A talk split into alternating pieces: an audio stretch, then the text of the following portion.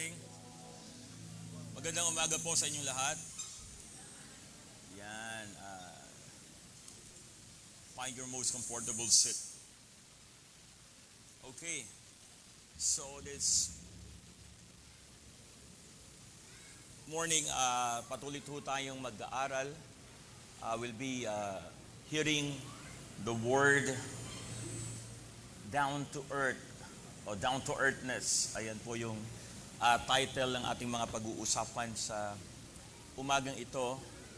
And uh, have you ever experienced this? Alam nyo, kung medyo lagi kayo pupunta sa office o kahit Sunday morning na papansin ninyo, uh, medyo very attached ako sa mga puppies, sa mga sa mga dogs, di ba? Kaya pag nakukuyutan ako sa inyo, pag nilalapitan ko kayo, kinukurot ko yung pisngi nyo, parang feeling ko papi, di ba? Ganon yung datingan. Uh, but, but in the past, mahilig naman talaga ako sa mga puppies. Mahilig ako sa, particularly sa dogs. Uh, pero I've never imagined na ma-attach ng sobra. Kasi before, pag nakakapanood ako ng mga pelikula, tapos yung dog o yung puppy katabi nila matulog, parang sabi ko, uy, grabe naman yon. Okay lang naman mag-alaga ng aso. Okay lang naman mag-alaga ng, uh, ng, mga, ng mga pusa. Pero yung itatabi mo matulog, parang sobra naman yon. Tapos dati nagtataka ako, nagtataka ako. Pag yung mga, yung mga, mga may alagang papi, tapos for example, may sakit yung kanilang uh, aso, may sakit yung kanilang inaalaga ang pusa, tapos Sobrang lungkot nila, napaka-affected, emotionally affected. Tapos pag namatay talagang umiyak. I just can't understand it. Hindi ko hindi ko maintindihan before until dumating yung time na ako mismo yung nag-alaga, di ba? Kilala niyo kung sino to?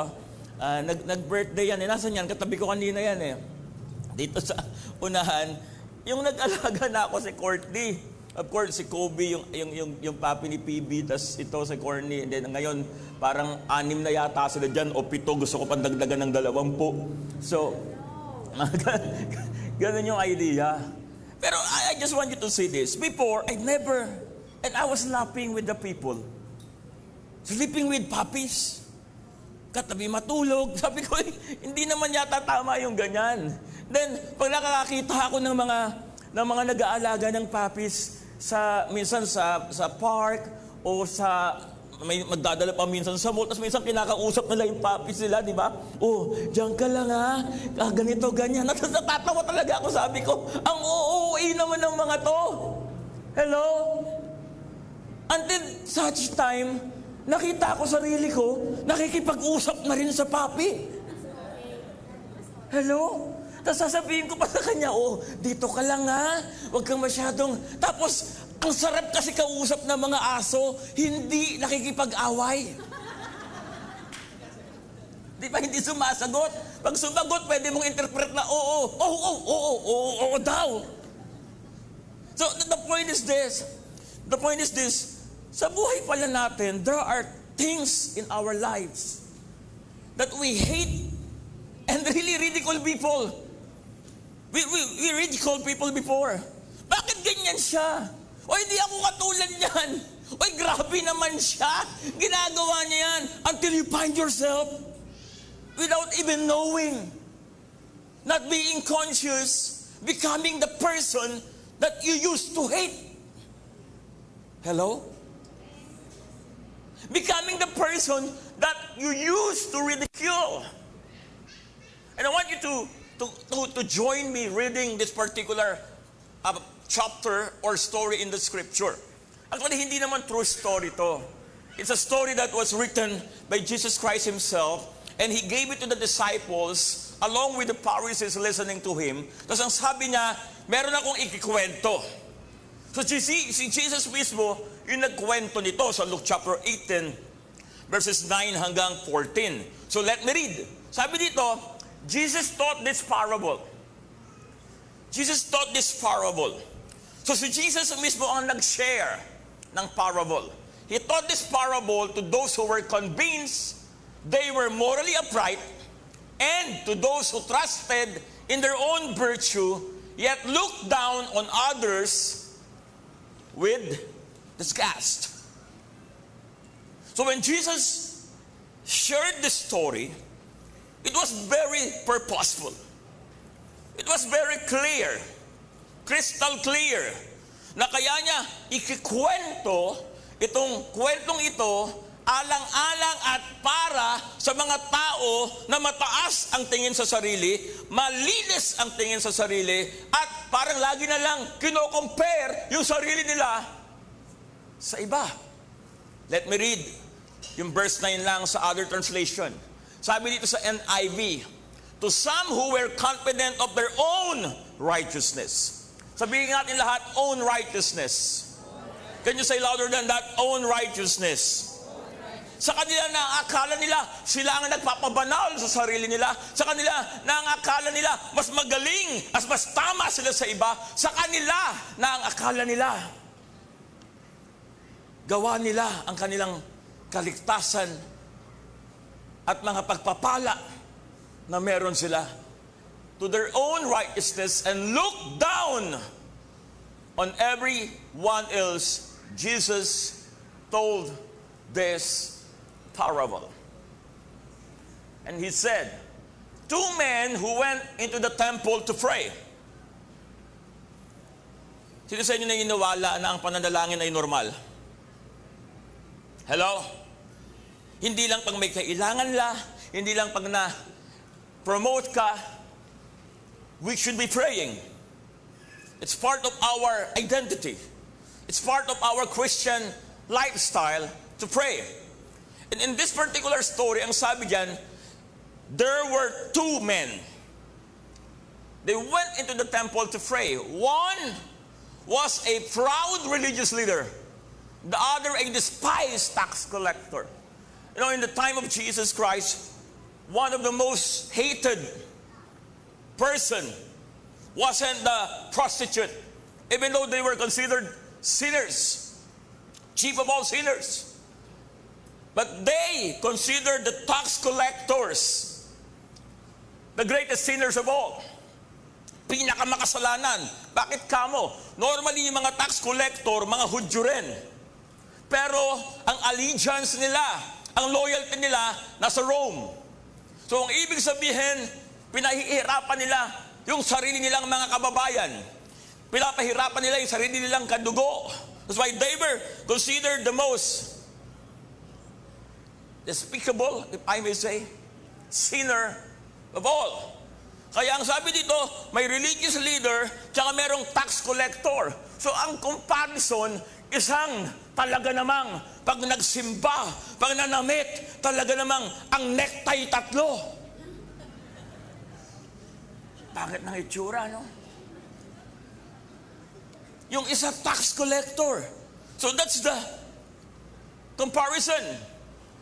The religious leader stood apart from the others and prayed. Ito eh. Ito matindi sa religious leader. Papasok siya ng temple, pero ang tingin niya sa sarili niya, mas magaling kaysa sa iba. So pupunta siya sa isang lugar na wala siyang kasama, na medyo hiwalay, malayo sa ibang tao. Matindi. Tapos ang sabi dito, and he would pray, How I thank you, O God. Mapagpasalamat naman eh, no? How I thank you, O God, he said, that I'm not wicked like everyone else. Lord, maraming salamat kasi hindi ako katulad ng iba.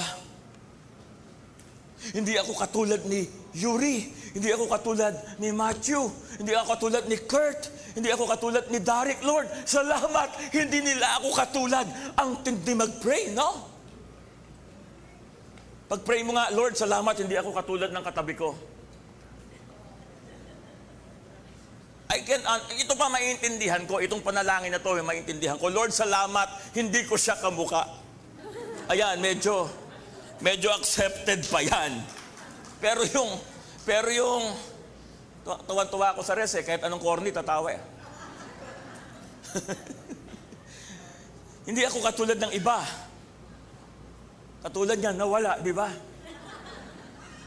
And as the, as the story goes on and went on, na nalalangin yung religious leaders and he even commended himself. I'm not like the others. Lagi ako nagsisimba, ang sabi niya, at nagbibigay ako ng ikapo tuwing ako ay sumisweldo. And that, that's the story where it, it went. So let me, let me read it to you. Luke 18. And it says here,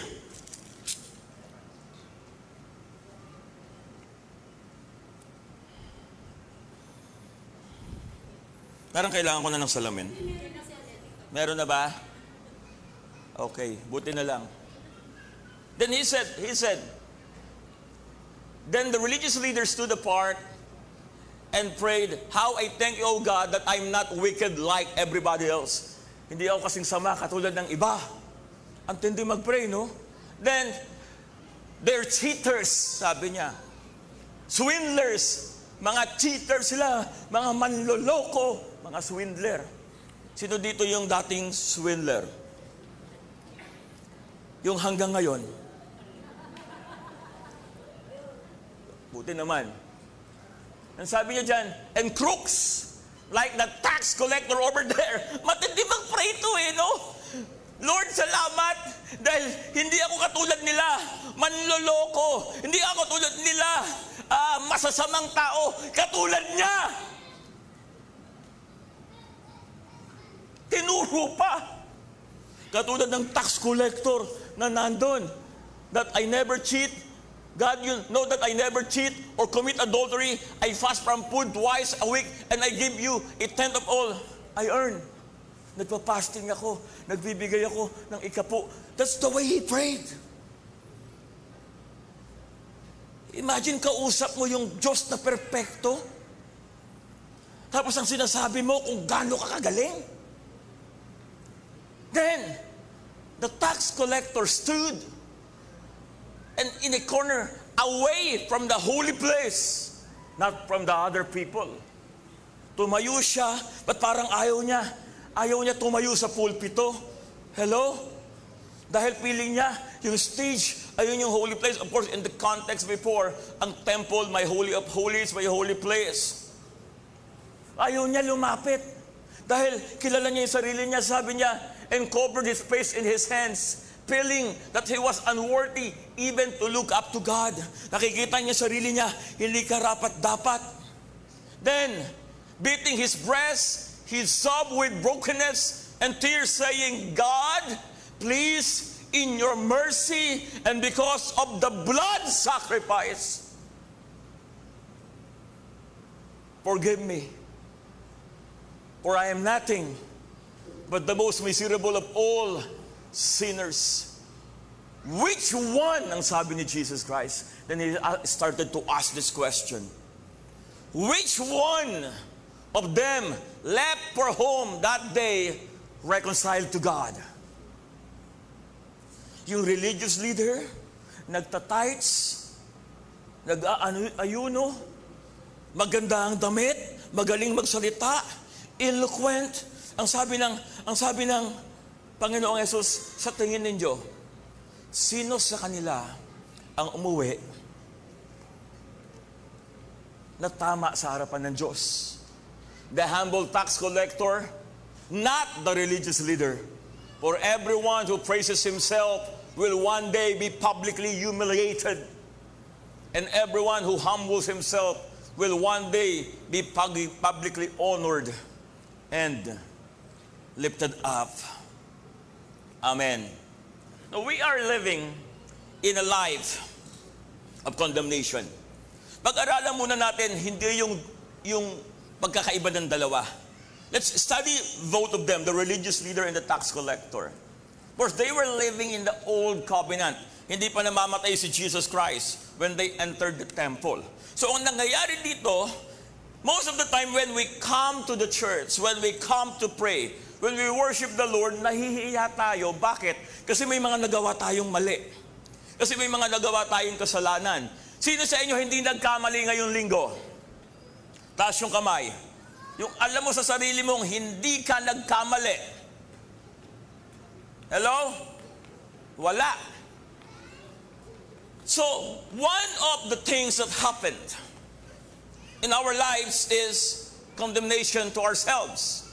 Secondly, categorization by other people. In other words, kinakategorize, ah ito, ito yung para sa mababango, dito yung upuan, dito yung mga hindi masyado, sa gitna, dito sa gilid yung talagang maantot.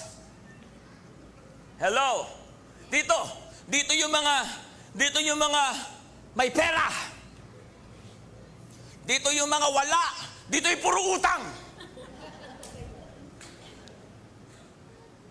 Categorization of life. And it could be very exaggerated. Pero, honestly, people love to categorize other people. Dito yung VIP. Dito yung mga ordinary. And people love to categorize other human beings. Categorization by others, and of course, comparison with others. Condemnation sa sarili mo. Yung categorization, yung ibang tao, you try to categorize people around you. Yung comparison sa sarili mo tsaka sa iba.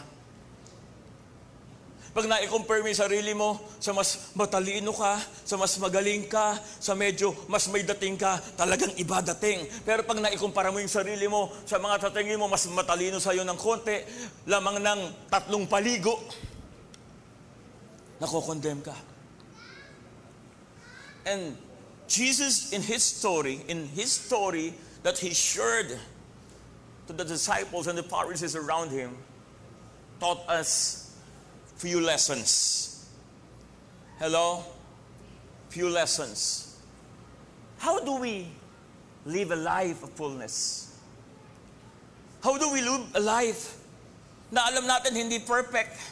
Alam natin marami pa tayong kulang, marami tayong pangangailangan, pero kaya mong may buhay o mabuhay ng may kagalakan at merong kakontentuhan. Ang sabi ho sa Luke chapter 11, He said, when you pray. Sabi natin lahat, when you pray. Can, can you say louder than that? When you pray. So the scripture is not conditional. Hindi sinabi dyan, if you pray, pray like this. No, the scripture is clear. It's not about if you need to pray. Pag if kasi conditional eh, pwede ka mag-pray, pwedeng hindi, bahala ka. Choice mo yan. Pero ang scripture is clear. When you pray, it simply means that the scripture expects you to pray. Hello? Inaasahan ng Biblia, ng Diyos, na pag ikaw ay isang mananampalataya, ikaw ay nananalangin. It was not even a question. Kung magpipray ka, pag na-realize mo na kailangan mo na mag-pray, pag gusto mo nang mag-pray, if you, if you pray, hindi ganun eh. When you pray. When he was teaching the Lord's Prayer. So let me share, ang ginamit ko lang dito is the word pray. Why? Because they were praying in the temple. But we can apply and implement this in our lives, in every aspect of our lives. In our worship, the way we deal with life, when we pray in, in every aspect possible.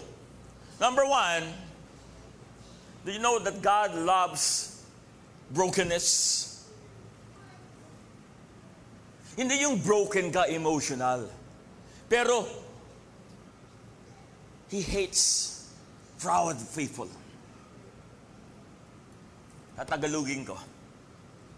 Galit ang Diyos sa mga sa sarili lang nagtitiwala. Ayaw ni Lord, siguro tanggalin na natin yung salitang galit. God is not happy. When you live your life trusting yourself and not trusting Him. Giving thanks to yourself and not giving thanks to Him. That's the life that God physically doesn't like. Pray with brokenness. Ano sabi dito? The tax collector stood alone in the corner away from the holy place and covered his face in his hands, feeling that he was unworthy even to look up to God. Beating his breast, he sobbed with brokenness. Ano sabi ng James? God opposes the proud, and he give grace to what? To the humble. Now, one of the, if I may say, worst things you can ever do is to compare yourself with other people. Naku, ang hirap, ang hirap iwasan yan. Pag musikero ka, pag teacher ka, pag pastor ka, pag negosyante ka, pag, pag dami mong ginagawa, it's, it's really hard not to compare yourself. For example, kami mga pastor, pag nagkikita, pa-humble effect pa kami. Pag sinabi sa amin, uy, ang galing naman ng sinare mo, glory to God. Hello? Na-bless naman ako sa share mo. Ah, yung spirit yon hindi ako. And I believe in those things. But you know yourself. Hello? There's a vast difference between confidence and pride. Confidence is knowing that you can fail, yet God still loves you and He will still bring you to success. Pride is believing that you can do it without God. That's the difference. Minsan ang hirap i-distinguish. Pag yung kausap mo, prideful ba o confident? Pero malalaman mo na yan once you hear what he says. If he always brings the glory back to God and know that everything that he has accomplished is by the grace of God, that person is a confident person. Pero ang isang taong punong-puno ng pride, ang dali lang malaman. Sa kwentuhan pa lang, apology. Ako, ako, ako. Ako. Sabi mo nga sa katabi mo, ako.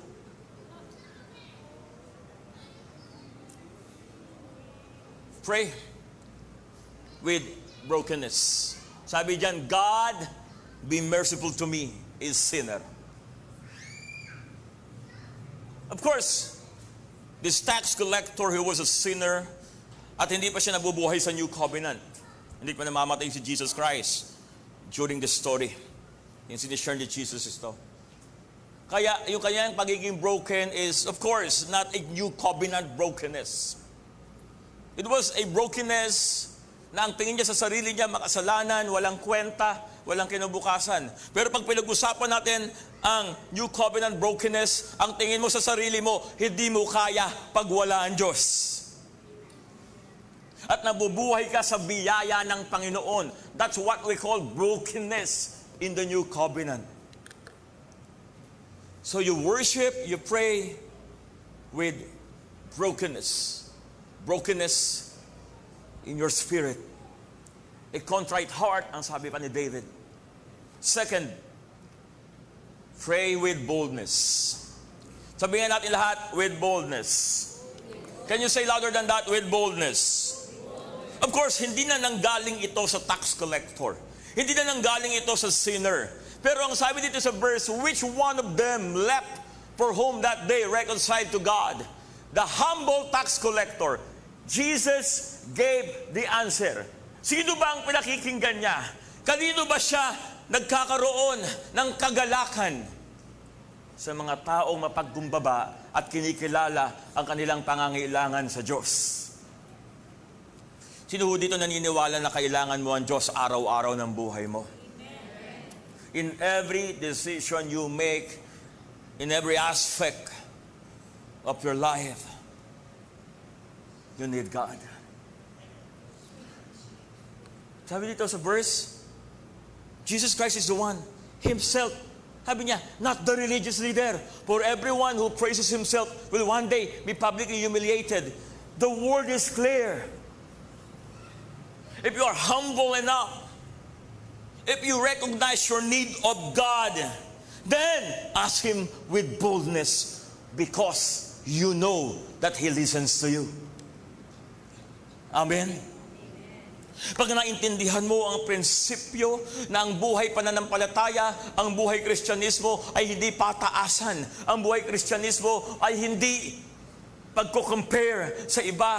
Ang buhay kristyanismo ay hindi mas magaling ako sa Kanya, mas mataas ang boses ko sa Kanya, mas magaling akong sumayaw sa Kanya, mas magaling ako mag-preach kaysa sa Kanya, mas magaling ako malamit kaysa sa Kanya. If you understand that Christianity is not about comparing yourself to others, but allowing yourself to come to the Lord with a broken spirit,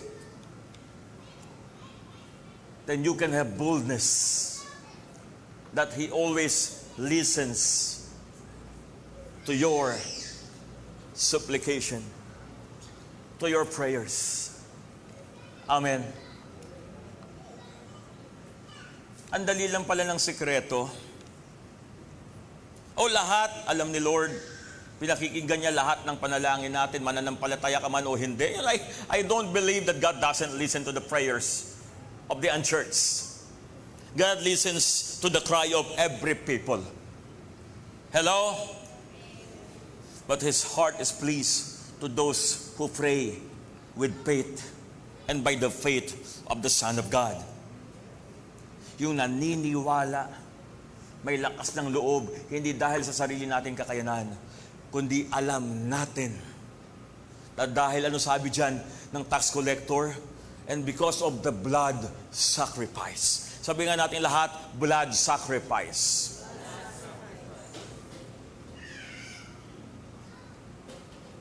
God does not only hear your prayer, He listens to your prayer,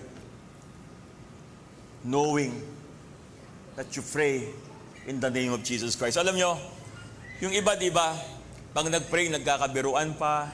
Iba pag nag-pray, maikli, mahaba. Pero it doesn't matter, mahaba o maikli. Pero ito pinakamahalaga sa prayer.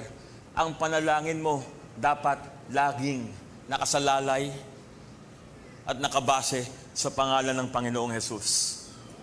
That's why we were taught. Panginoon, salamat sa pagkain na ito sa pangalan ni Jesus. When we pray here, Lord, thank you for, for a time to worship you in the name of Jesus. You know why? Because there's power whenever we you mention the name of the Son of God. You can have boldness. And lastly, pray with believing.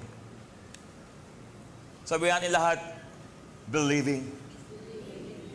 With brokenness, without pride, not being proud. You don't compare yourself with others. You become bold, matapang ka dahil sa dugo na binigay at dumanak sa tawan ni Kristo. Amen? ang nagbibigay ng lakas ng loob sa iyo na ang panalangin mo ay pinakikinggan ay ang sakripisyo na ginawa ng Panginoon. It's not how eloquent, how long, how, how loud your prayers are. But it is because of the blood sacrifice of Jesus Christ. And then you pray, believing na yung kinakausap mo kayang-kaya yung pinapanalangin mo. Amen? Ano sabi sa Hebrews chapter 1 verse 6, hindi ko na nailagay dito. Without faith, it's, it is impossible to please God. That whenever we come to Him, He is a rewarder.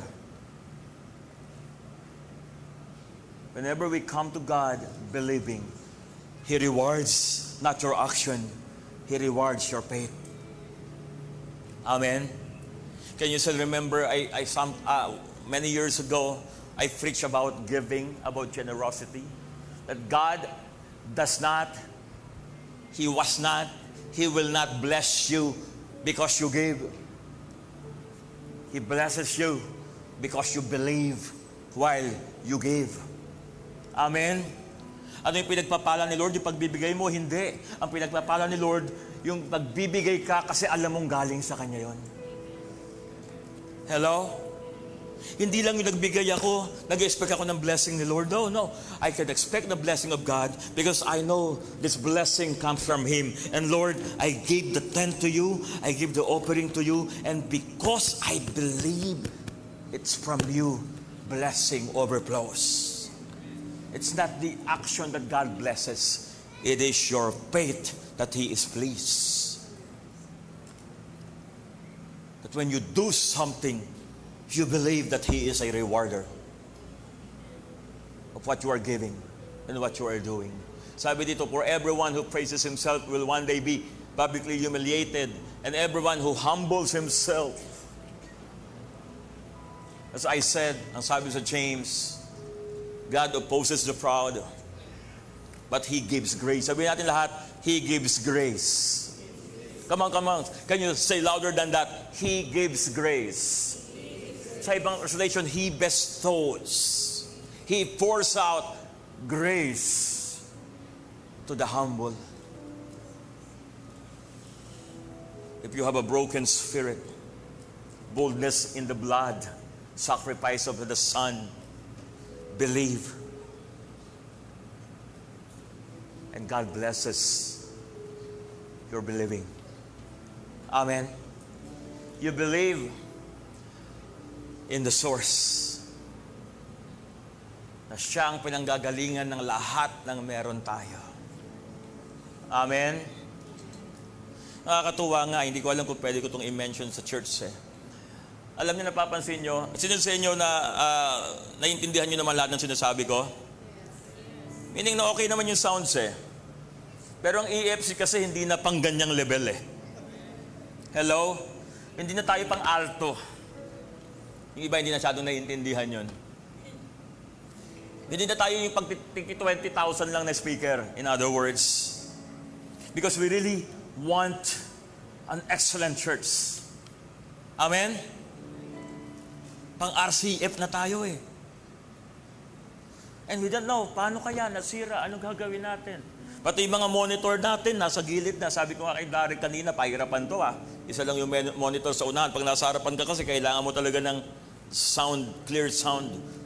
Naririnig mo sarili mo ng maayos. Tapos, kasi minsan pag hindi maganda yung speaker, pag nagsalita ka, parang may kasunod. The Lord is good. Parang may sumisit-set eh. But God makes way. Amen? Mamaya sa builders, I will be explaining the details. Uh, sino sa inyo gusto pang pagandahin tong church natin? Kasi nagpe-face to face na tayo eh, no? Sino sa inyo gustong ipatiles yung gilid? Ipa-plywood yung sahig. Lagyan ng kisame yung harap. Tapos LED wall yung bubong. Ibang klase. But we'll make, by the grace of God, believing with a contrite heart and a broken spirit, will make our church more beautiful. Amen? By the glory of God. Lahat tayo yon. At church, I want you to understand. Yung si Lord, kinilala yung humility. Nakita yung brokenness mo. Sigurado tutugunin niya yung panalangin mo. Be thankful. Amen? And secondly, be trustworthy. Binayayaan ka ni Lord, pasalamat ka. At huwag ka lang magpasalamat maging katiwa-tiwala kang tao. At pangatlo, then be tenacious. Then give more.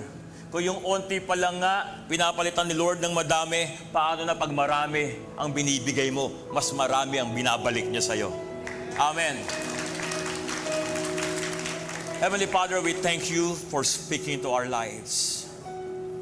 May the simplicity of this message bring awareness, transformation, renewal sa aming mga isip, sa aming mga puso.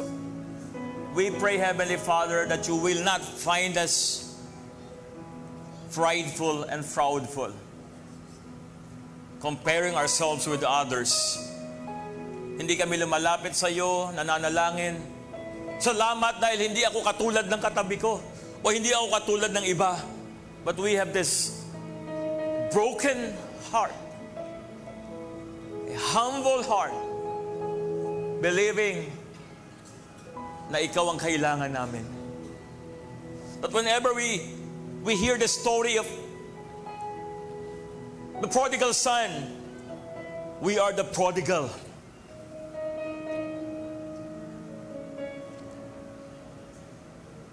Whenever we hear the story of Hosea and Gomer, we are the Gomer.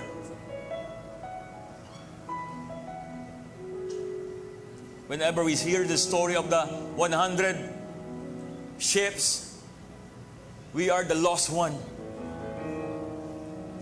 So that we will always appreciate your grace.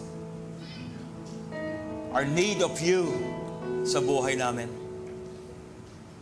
May always find us with a new covenant brokenness, boldness, believing that you don't only hear but you listen to all our prayers and worship. We thank you, Heavenly Father. We honor you. In Jesus' name we pray. Amen.